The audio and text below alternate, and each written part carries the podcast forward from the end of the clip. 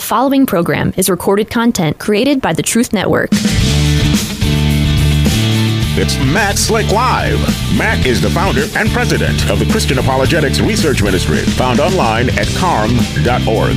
When you have questions about Bible doctrines, turn to Matt Slick Live for answers. Taking your calls and responding to your questions at 877 207 2276. Here's Matt Slick. Hey everybody, welcome to the show. It's me, Matt Slick, and you're listening to Matt Slick Live. If you want to give me a call, all you got to do is dial 877 207 2276. Oh man, look at all that stuff there. Got a lot of issues here. Uh, ooh, man, look at all that. Facebook stuff. any rate, so uh, yeah, working camera. I've been working camera stuff today. I've been working on uh, some new stuff and uh, just trying to get some things going. And uh, my settings aren't really good right now. Let's see if I can get my settings. There we go, a little bit better. All right, uh, for camera stuff. Whew. I'll work on it though. Hey, if you want to give me a call, 877 207 2276. I want to hear from you. Give me a call and we'll blab. It's up to you.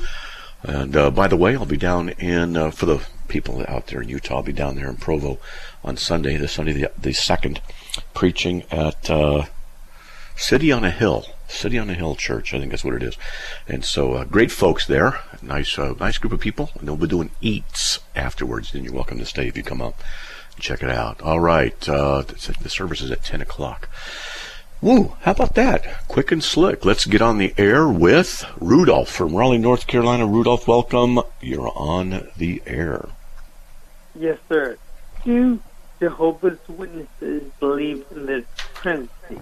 No, they don't. No, they deny the Trinity. They say the Trinity is three gods. Then sometimes they represent it accurately, but no, they deny the doctrine of the Trinity. They deny that Jesus Christ is God in flesh. They deny uh, the truth of the gospel. They deny Christ's resurrection. Yeah, they. Uh, it's yeah, it's just a non-Christian cult, non-Christian religion. Okay.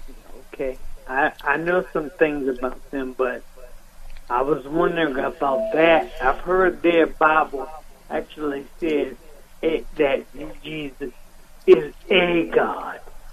Yes, in John 1 1. I'm uh, the right. Right. In John 1 1, they say. Right. Yeah. They've actually altered the Bible to make it fit what they want. And this is not just me saying it. This is a fact. They've actually altered the scriptures in order to make their Bible say what they want it to say. And then they have the nerve to claim that their translation is the best. Uh, but it's not. Um, there are scholars who've offered to debate uh, the uh, Jehovah's Witness so to speak, experts, and uh, let's just say that they don't do very well. They, they, no one's ever uh, taken them up on it because they get their rears handed to them. Oh. Okay. Okay. Yeah. yeah. yeah. Well, thank you very much. I thank you for the answer. God bless you. Take care. Bye bye. You too. God bless. All right. Hey, if you want to give me a call, we have three open lines 877 207 2276. Let's get to Randall I guess that's Randall from Kentucky. Randall, welcome. You're on the air. Yes, sir. Uh, I had a question about regeneration. Uh, All right. I was listening to that discussion that you and Kelly Powers had, mm-hmm. and uh, it was brought up, you know, talking about being born again and everything, and he was placing the ideal of regeneration and born againness, tying it to the indwelling, whereas if this is the New Testament thing, what was going on with the Old Old Testament saints? Were they well, regenerated also? There's debate about what was happening, and um, so some say, and some hold to the idea that yeah, they were regenerated in the Old Testament, and some said no, they were not because they didn't have the the uh, truth of the gospel having presented the sacrifice of Christ already presented, so that there was a kind of an indwelling but not uh, in a permanent way. That's just one of the theories. So sometimes uh, some will say, you know, when when uh, David said, "Do not take your Holy Spirit from me," they think that that means that you can lose your salvation, but not necessarily. So some say, well, because the sacrifice hadn't been offered yet, then the Holy Spirit could not indwell a person permanently in the Old Testament. But I don't believe that's true. I believe that the the gospel was uh, instituted by Christ, the pre-incarnate Christ, in the garden, and that uh, just as Abraham was justified by faith, you know, Romans 4 3, quoting Genesis fifteen six or is it 7, uh, then we they would be justified the same way, and there would be a type of regeneration going on.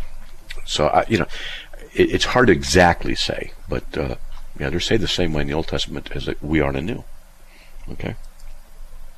Okay, and like in John 3, like when he was talking about Nicodemus about being born Mhm. again, is there Mhm. anything that you see in that text that would cause that to be like Jesus saying, "Well, this is going to happen in the future"? Because when I read it, it looks like he was saying, "Well, Nicodemus, you should be getting this." So you Yeah. know, kind of implying that regeneration was a thing that could happen. Yeah, he should already understood. born That's right. Well, part of the reason is because when you go to John chapter 3, do I have my notes in there? Uh, there's a reference to Ezekiel 25, I believe it is. And it talks about the Lord and uh, his work with water uh, of the, on the new birth. And so uh, it's in the Old Testament. So he's saying you should know these things. That's what's going on there, and I'm looking for it. I don't have any of my notes in my uh, in my Bible program. So, uh, yeah. Anyway, I got a little distracted by trying to find that. Okay. All right. Okay. So, what do you think of that discussion we had?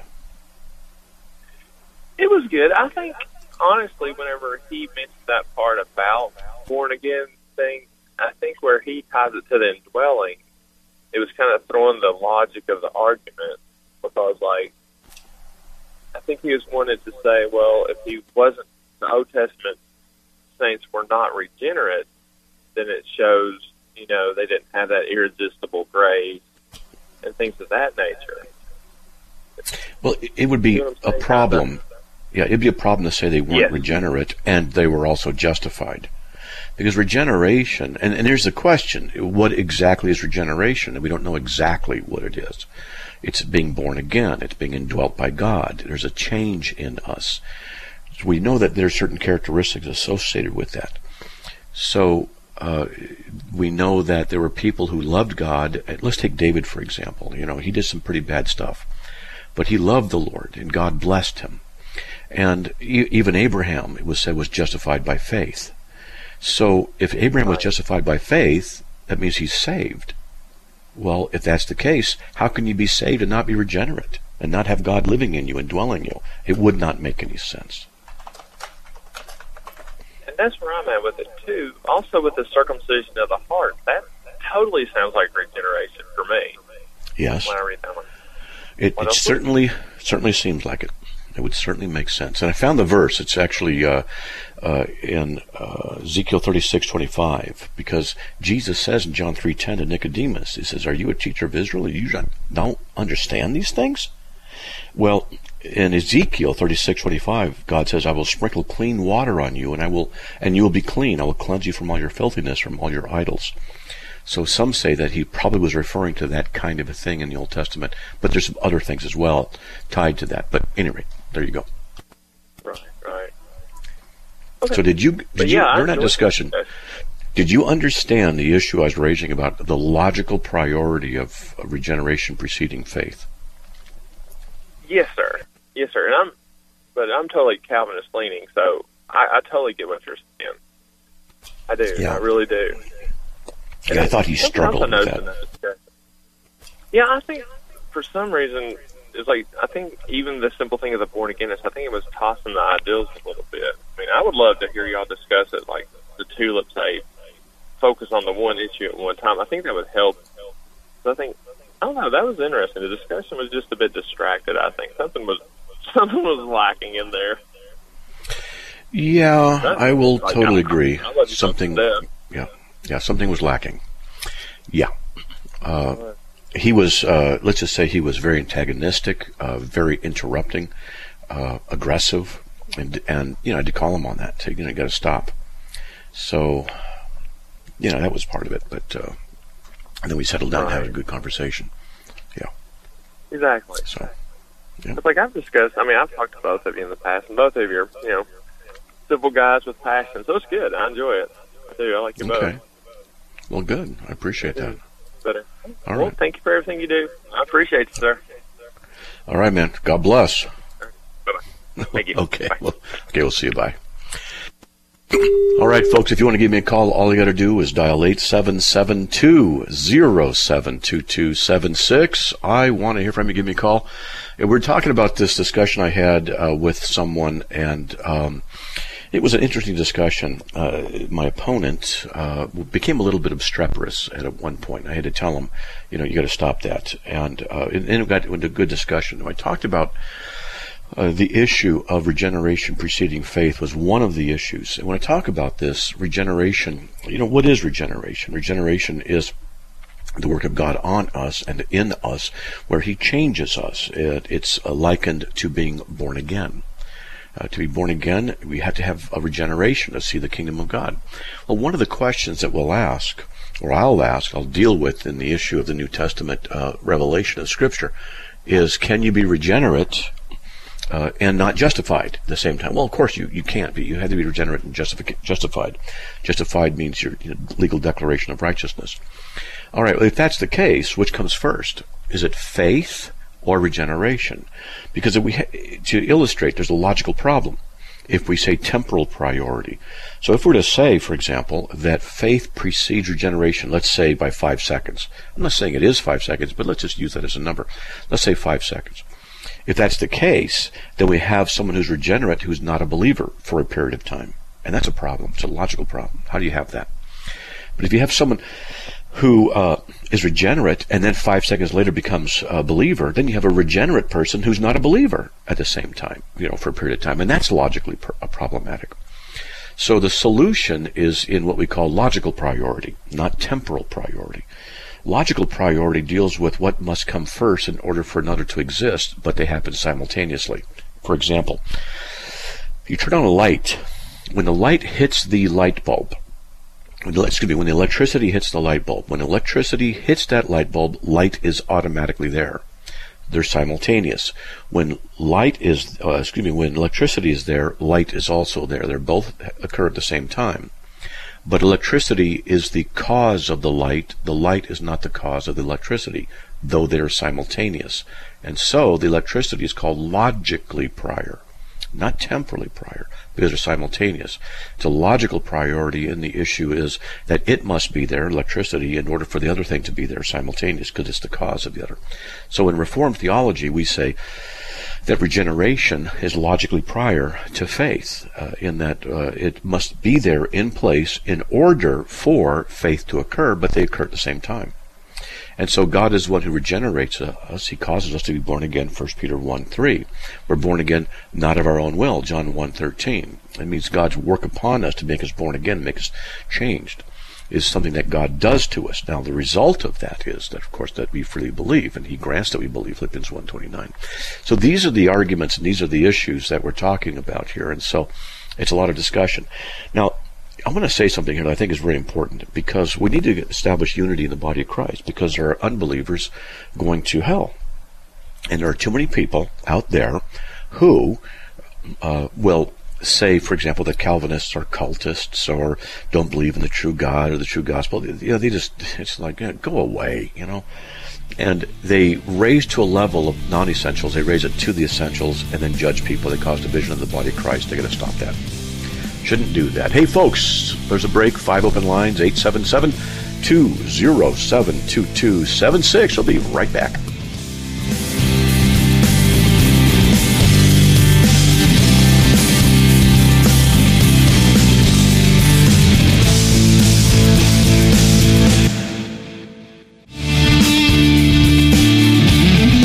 Matt Slick Live, taking your calls at 877-207-2276. Here's Matt Slick. All right, everyone, welcome back to the show. I want you to give me a call because we have nobody waiting right now. 877-207-2276. I want to hear from you. Give me a call. All right. Now, um, so what we do here in the radio, of course, is I teach uh, uh, theology and I um, try and answer questions. Now, I've been doing this for a long time, and doesn't mean I'm right about everything, but I want you to understand that you need to be checking what I say against Scripture. Now, Acts 17:11 says to be a Berean. That means, you know, uh, check what they even checked what Paul said against the Word of God, and he said they were noble-minded. So I, I'm thinking that as Christians who are listening, you know, do you just trust whatever you hear on the radio? You should not do that. You should listen critically. You know, is this person saying this?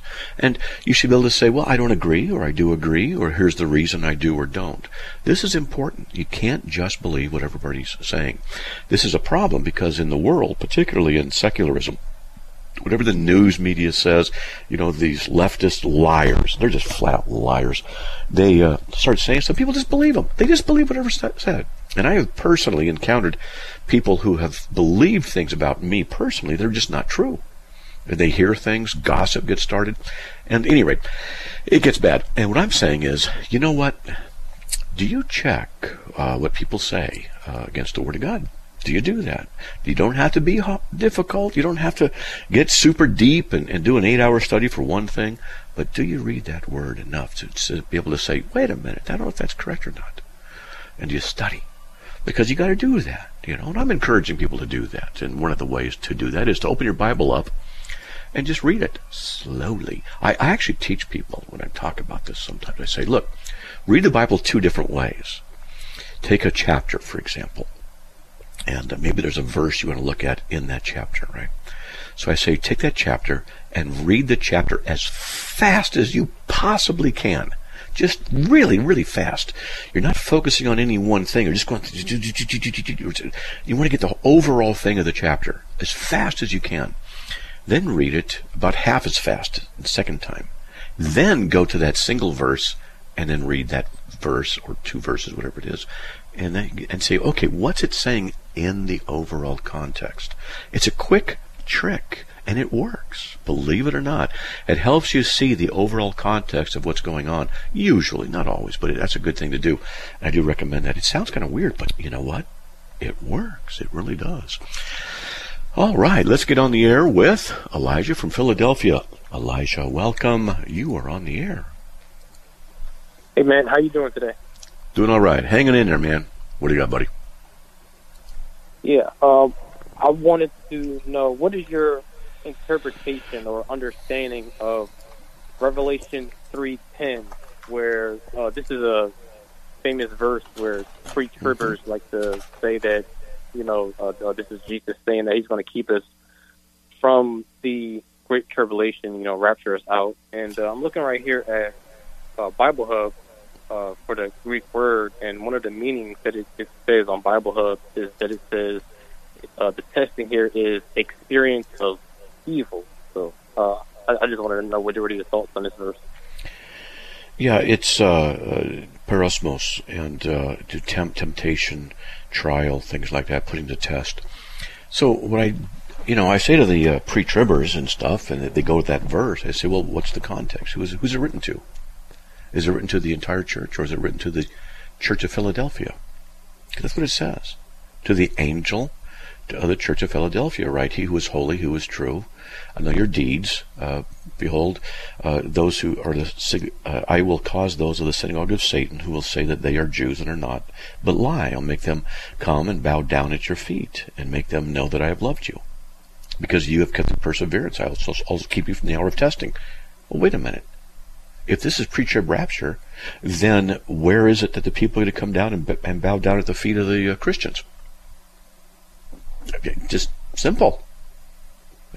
What people often do is to read one verse out of context and then misapply it. They misapply it. That's what they're doing there. It's not about the rapture, not about the tribula- great tribulation. It's specifically written to the Church of Philadelphia, and in the context, it talks about the wicked people bowing down before the people of Philadelphia in their church.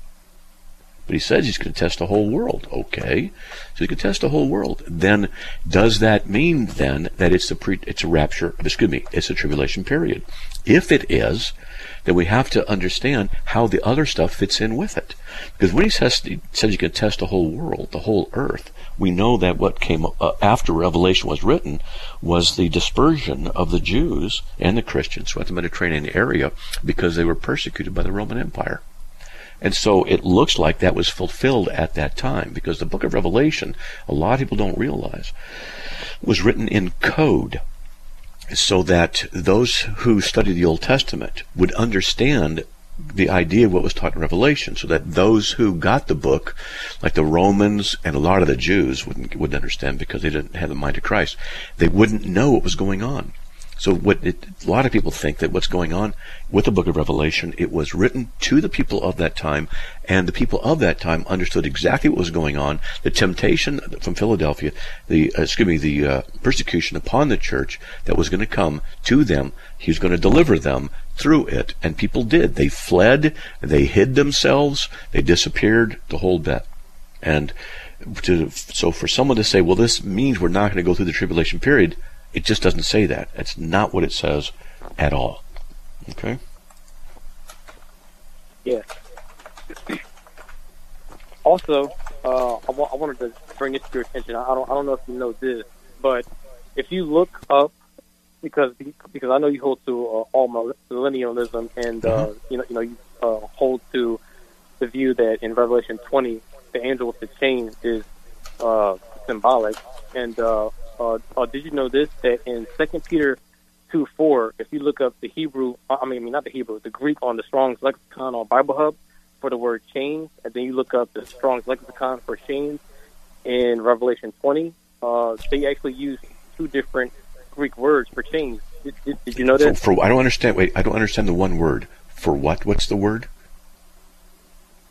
Change. They they, they used uh, two, two, two, two different Greek words for for chains. For king, K I N G. Chain. No, I don't understand the word. Spell it. Spell the word. C H A I N. Chain. Oh, chain. A chain. Okay. Um, okay. Yeah, with chains. All right. So Yeah. I'm not sure Yeah, I, I understand. Okay. Second Peter two four and Revelation twenty, uh, they both use two different Greek words for chain. Okay. Yeah, Well, I don't so, uh, see- Uh, Uh, I don't see uh, in the NASB. I don't see the word chain in First, Second Peter two four. So unless what you want to say is that it's in the King James, let's see, Second Peter two four, uh, yeah, uh, most of the most of and delivered them unto chains. Yeah. Yeah, and chains in there is uh, 4577 Sarais. Let me look at it during the break, okay? Because there's a break. So I'll look at it. We'll get right back. Okay, folks. Hey, please hold on. We'll be right back after these messages. Three open lines 877 207 2276. We'll be right back.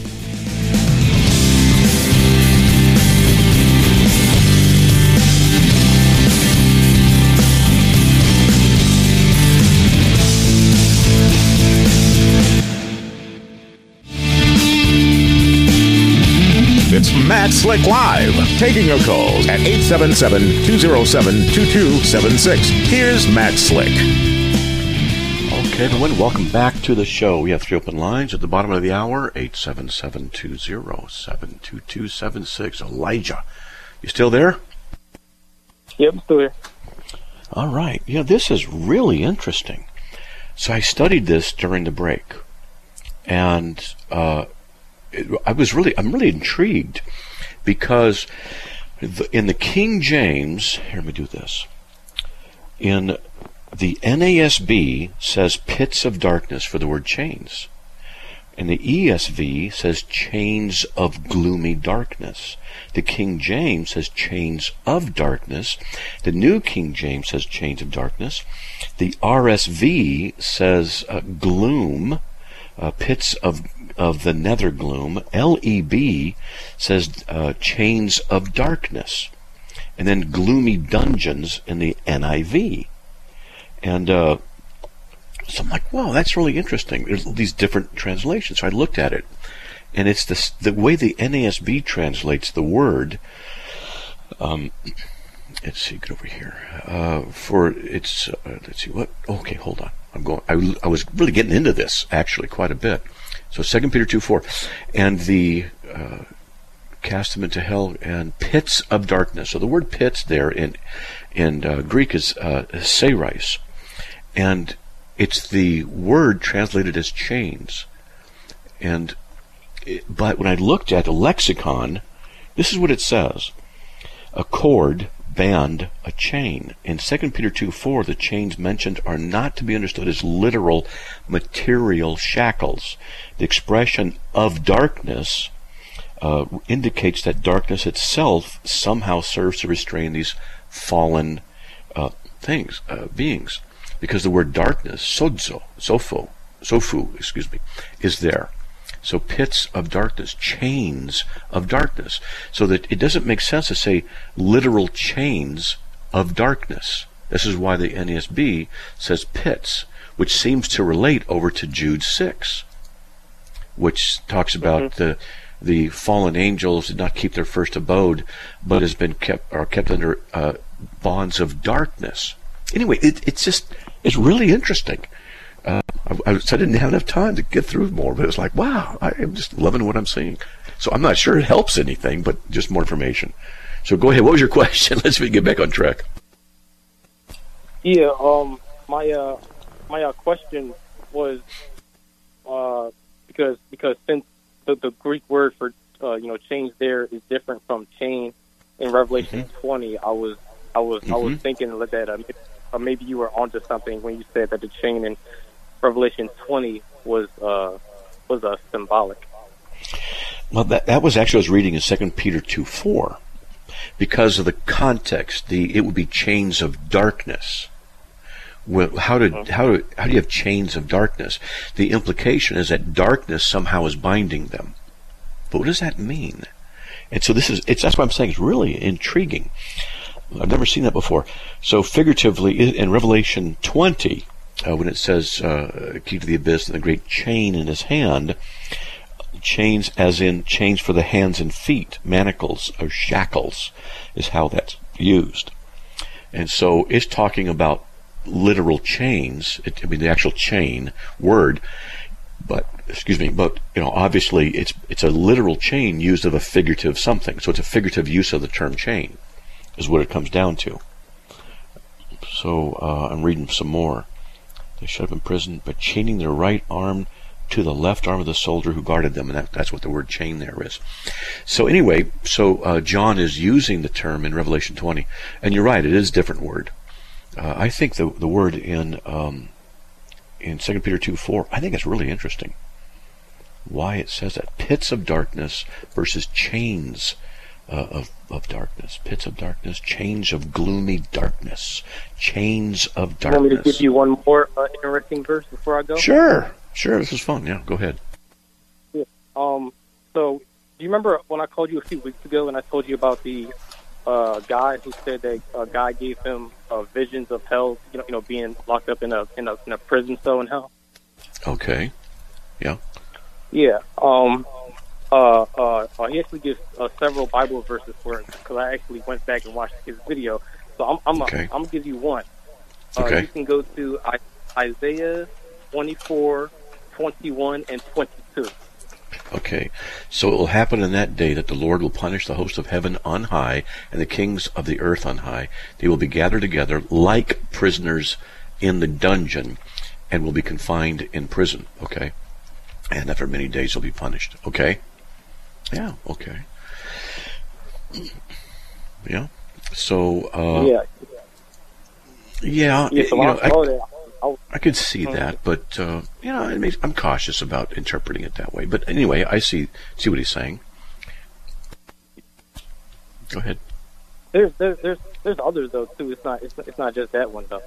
Mm-hmm. Yeah, I'm sure there are. Uh, here's the thing: we know that the wicked are going to be cast into the lake of fire. If they're in a prison cell, is the prison cell cast in the lake of fire, or are they removed from a prison cell in the afterlife and then cast in?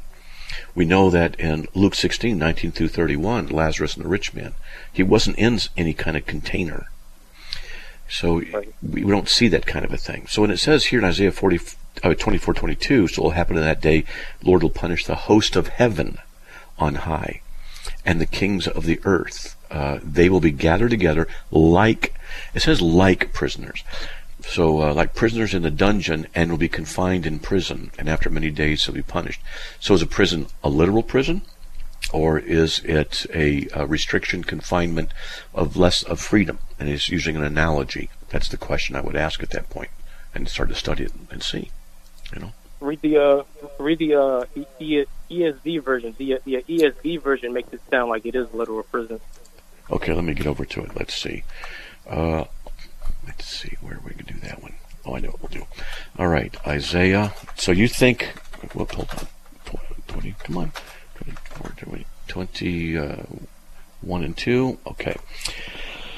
ESV, they'll be gathered together as prisoners in a pit. They'll be shut up in a prison. After many days, they'll be punished. Uh, that's verse 22 or 21. Oh, that was 22. Okay. So, uh, if you go to the previous verse, the ESV says, On the day the Lord will punish the host of heaven in heaven, the kings of the earth on the earth. Yeah. So, anyway, what, what, so this guy is saying that that means that when you die, the bad people go into a prison cell? Oh, not not all of them. Uh, he was because because uh, uh, he he pointed the verse out where uh, Jesus said that they will receive greater damnation. So he was just getting at there's you know different levels of torment, and uh, and yeah, uh, true. Was, uh, pointing out that uh, that verse and uh, and uh, many other verses to a to a point to the uh, prison cells in hell. But but uh, but uh, what what he teaches is, is that is that the current place of hell now, where where there's prison cells and there's also fire in hell as well. He said he said he saw people burning down there too. Uh, that, that that place is the current hell, which is going to be thrown into the lake of fire, like uh, Revelation, I think it's 2015 that says that or something like that. Hmm. Yeah. You know what's, what's actually interesting is I've been uh, paying attention a little bit more online on YouTube to NDEs, uh, near death experiences. Uh, they're just kind of started popping up, and I started watching a few. And there are some wacko ones. You know, they're you know the ethereal presence of oneness with the universe. You know, they're being deceived, obviously. And you don't find too many uh, about uh, d- bad situations. Usually, it's really good. Everything's good. And so, I'm going to start finding the ones where they say he was bad. it was horrible. I want to see what the commonalities are between them. And the only reason I will even entertain that possibility is because of 2 Corinthians 12, 2 through 4, which, where Paul says, I know a man uh, 14 years ago, whether in the body or out of the body, I do not know, but such a man was caught up to the third heaven, and he saw things, etc. So it looks like uh, uh, it might be Paul who was stoned, and he talked about himself. That's one of the commentaries' theories. But nevertheless, in the body or out of the body, I do not know. But he was alive and he went someplace. So, I think that's sufficient evidence to say there's an NDE. I mean, we continue on after death. And I don't see any reason why people can't actually experience certain things and then uh, report them back. Uh, so uh, that's why I'm interested in that more and more. So there are definitely degrees of punishment. People do describe horrendous stuff in fact, one of the, I'll just, I'm rambling here a little bit quickly, but one of the things I read once in a book on NDEs was a, the ER, uh, a particular ER doctor had never had any experiences with this before and was in ER and giving CPR, doing chest compressions on a guy. And he was, he was gone. And he just, you know, boom, boom, just working on, trying to bring him back. And he said that this guy woke up and was screaming and grabbed the doctor by the smock, was yelling, Don't let me die, I'm in hell. Yelling and screaming. And he died. Ooh, yeah. Scary stuff. Hey, you want to hold on? Because we got a break. Hey, hold on there if you want to go or not. Four open lines 877 207 2276. We'll be right back.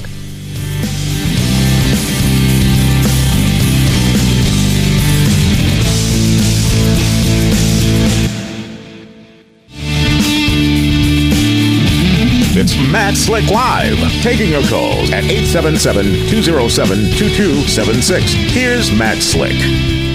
All right, everyone, welcome back to the last segment of the show. Let's see if Elijah's still on. Yep, I guess he is. Hey, you still there? Yep, I'm still here. All right, man. Yeah, see, interesting conversation. Know, I like when one thing leads to another to another. I enjoy that. But at any rate, I don't know if I answered your original question or what the issue was, but uh, I've been enjoying our conversation. Yeah. Um. I, if you if you if you want, I could I could uh re resend you the video of his uh, testimony because I think I sent it to you. I'm not sure if you got email. Yeah, we have, sure. uh, I'll, uh, I'll, uh, I have thousands. I have thousands of emails, but uh, seriously, I've just wiped out so many. But yeah, send it to me. See if you can check it out. I, I like NDE stories, and I'm checking them out. Okay. Yeah, yeah, I'll send it to you immediately after this. And and and uh, before I go, uh, I, I, I just found one more verse for prison cells in hell. This is Proverbs seven twenty seven, and uh, and uh, you can read that. Okay. Yeah, let's check things out. All right, man. All right, Appreciate it. have a good one next week. You too. God bless. All right. Okay. Four open lines 877 207 2276. Let's get to Armando from Florida. Hey, Armando. Hope the storm's not wiping you out out there. You're welcome. You're on the No, sir. Uh, thank you, sir. I want to know what's the proper context understanding of Matthew 7 1. Do not judge, that you'll not be judged. For the way that you judge, you'll be judged by your standards of measure. So, the, what you understand is that what he's talking about is the Jews, because he's talking here in the uh, the Beatitudes. And the Beatitudes are generic principles of, of behavior and belief that we're to have. The Jews were very judgmental people because they had the law, the oracles of God. And so they were very judgmental, very judgmental. And Paul talks about this in Romans chapter 2. So what he's based, Jesus is saying is saying, don't judge unless you're going to be judged. Uh, and the way that you judge, you're going to be judged. And that's what he's saying.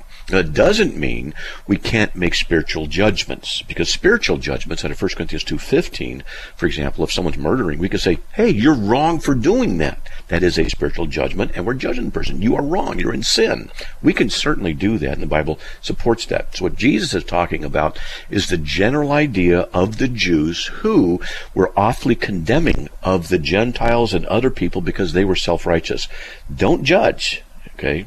Do not judge. So you'll not be judged because by the standard that you judge, you're going to be judged yourself. So if you're saying you're keeping the law and you don't, you're in trouble, buddy. And this is the, what's basically going on. Okay? Okay, because I can hear some people say the, also that the only Jesus and God has the ultimate judge who goes to hell who goes to heaven, right? No preacher can say who goes to heaven and no who, who goes to hell, right? Right. We don't have the authority to condemn anybody, but we have the authority to pronounce condemnation upon people. But you see, if someone is saying Jesus is not God, for example, well, then I can say, look, if you continue to deny that, or to affirm that Jesus is not God, and you, you deny who he is, you're on your way to hell. I can't call you brother right now. You're in a state of damnation. I'm not judging them, mm-hmm. them. And as I say to people, I'll say, I'm informing you of this situation. I'm not making a judgment. I'm repeating you to you what Jesus has said. Jesus said in John 8 24, unless you believe that I am, you will die in your sins. So what I do is I inform people. You're judging me. Nope. Judgment belongs to God. I'm informing you about this, and I will make spiritual judgments. And I will tell you that as long as you continue to deny Him, you are going to go to hell. You need to repent. This is not me being mean, it's me informing you, and that's how I handle it with them. Okay. All right. Thank you, sir. All right. Anything else? That's it. Thank you. Because a lot of people like to, you know, use the number one verse, and mostly unbelievers, to justify, you know, nobody can judge them at all. And you know, Right. always say God.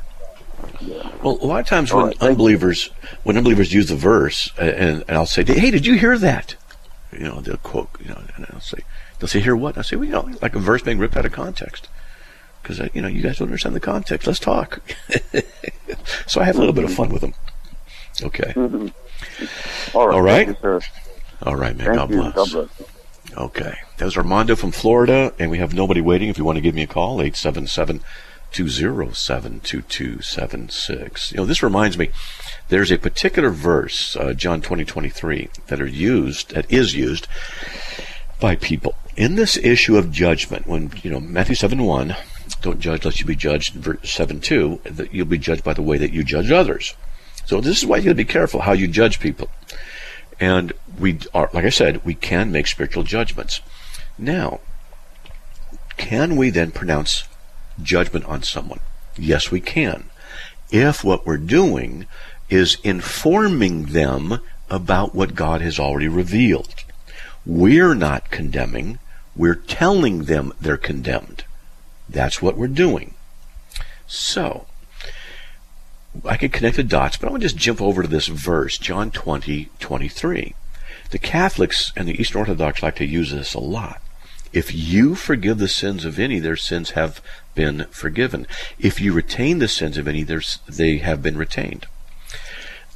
And what they want to say is that the priests have the authority to make the judgment. They can judge people. They can forgive their sins and pronounce forgiveness and not forgiveness. They actually have the authority to actually do that. That's what they're going to say. And I tell them, I said, look what the verse says. If you forgive the sins of any, their sins have been forgiven. Now, have been forgiven is interesting because what it's saying is they've already been forgiven because have been forgiven in the Greek is the perfect tense. Now, this is important because the perfect tense, for example, here's present tense I eat. The perfect tense is I have eaten. The pluperfect is I had eaten. So when I say I eat in the present tense, it's just an occurrence now. If I say I have eaten, it's an action in the past that continues in the present. You can say I have eaten. Doesn't mean you stopped. But to say I had eaten, or I had walked, or I had thought about it, means that it was a past action completed in the past. Or perfect tense, a past action continuing in the present. And this is a perfect tense, a past action continuing in the present. If you forgive the sins, their sins have been forgiven. That means it's already done in the past and going on now. So this is an issue that's really important because the Catholics, when they quote this, they don't quote this. Their sins, it says if you, uh, they don't quote it accurately. If your sins are forgiven, they are forgiven, then they're forgiven them. It doesn't say that. It says in the Greek, they have been forgiven. And they, they like to skip that part. If you retain their sins, they have been retained. So what's going on? They are not pronouncing the actual act of forgiveness as if they have authority to do it, but they are pronouncing what has already occurred, informing. That's what's going on in John 20, 23. Furthermore, if it's the case, as the Catholics like to say, that the priests give the, have the have the opportunity or the ability to forgive sins, then I have a question. Is Jesus then obligated to forgive sin if the priest declares it? If the priest declares them to be forgiven, does Jesus got to come through and say, okay, I got, to forgive him now because the priest said so, because he's got authority? What if there's a mistake from the priest where he forgives someone, but it's not the will of God, Christ to do so? These are questions we have to talk about and ask, etc., etc. Let's get to Amor, and uh, welcome. You're on the air. Hey, hey, Matt. I'm a regular caller. I've not mm-hmm. for a while, but I think I, I will be maybe your last caller here. I'm glad okay. you're talking about Catholics and everything because that's related to my question. And I mm-hmm. have a mm-hmm. family that are still Catholic, Roman Catholic. So, my, direct to the question, uh, the Roman Catholic uh, people, they acknowledge also the Trinity, Jesus is the only way, etc., etc. But the other hand, they still go and worship or pray for Mary, the Pope, and all those things, uh, saying, is that stopping them to go to heaven? Yes, it stops them. Yes, they believe in the Trinity, and they, the Catholic Church has a very good understanding and teaching on the Trinity. It does. But they deny the, the true gospel, and they are idolaters. So they deny the true gospel that we're justified by faith alone in Christ alone. Paragraph 2068 of the Catechism 2068 of the Catholic Catechism says that you obtain salvation by faith, baptism, and the observance of the commandments. So they teach a false gospel. Okay?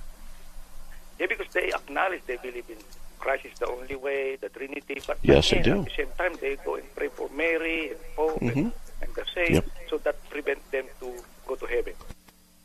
Well, what they do with Mary, incidentally, is raise her to the functioning level of a goddess.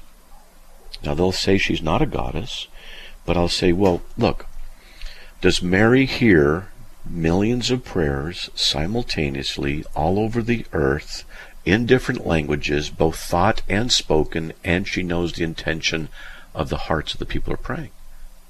And the Catholics will say, well, yes. I say, well, there you go. Yeah. She's a functioning goddess. No, she's not a goddess. And they just, you know, it's just, uh, it's called cognitive dissonance on their part. They can't see the problem. Yeah, that's what it is. It's also called lamism. Oh, sorry, go ahead. Good, and uh, God bless you. Continue what you're doing, man. Okay. All right, man. Thanks. God bless. Appreciate it. All right. Since I have uh, stuff up here uh, on my file on Mary, you know, we'll just kind of end with that a little bit. Check this out. In paragraph 971, it says devotion to Mary expresses uh, it says the liturgical feasts dedicated to the mother of god and marian prayer such as the rosary uh, an epitome of the gospel express this devotion to mary. Uh, in uh, paragraph 2677 they say you entrust our cares to mary.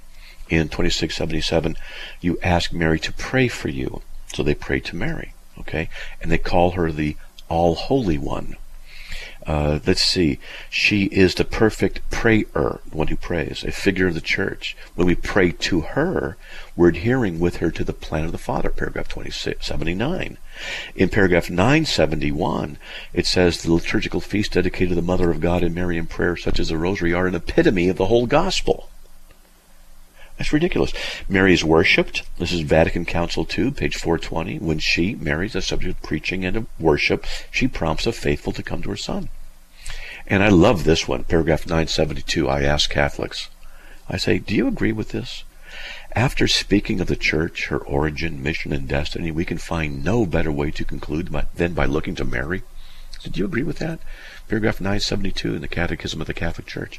And they say, yes. I say, so the, the best way the best way is to look to Mary, not Jesus, right? After speaking of the church, her origin, the mission, and the destiny of the church. The best way to look is to Mary, not Jesus. Wow. It, it's to me, it's just blatant idolatry. How about paragraph 26, 2677? By entrusting ourselves to her prayer, we abandon ourselves to the will of God together with her by entrusting ourselves to her prayer. I don't trust myself to Mary's prayer. I trust myself to Jesus. Um, how about this? Uh, let's see. Uh, how about, let's see.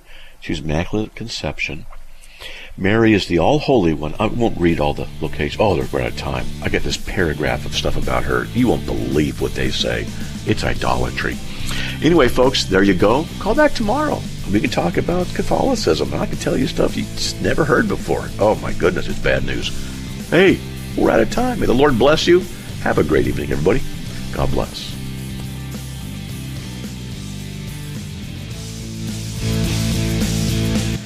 Another program powered by the Truth Network.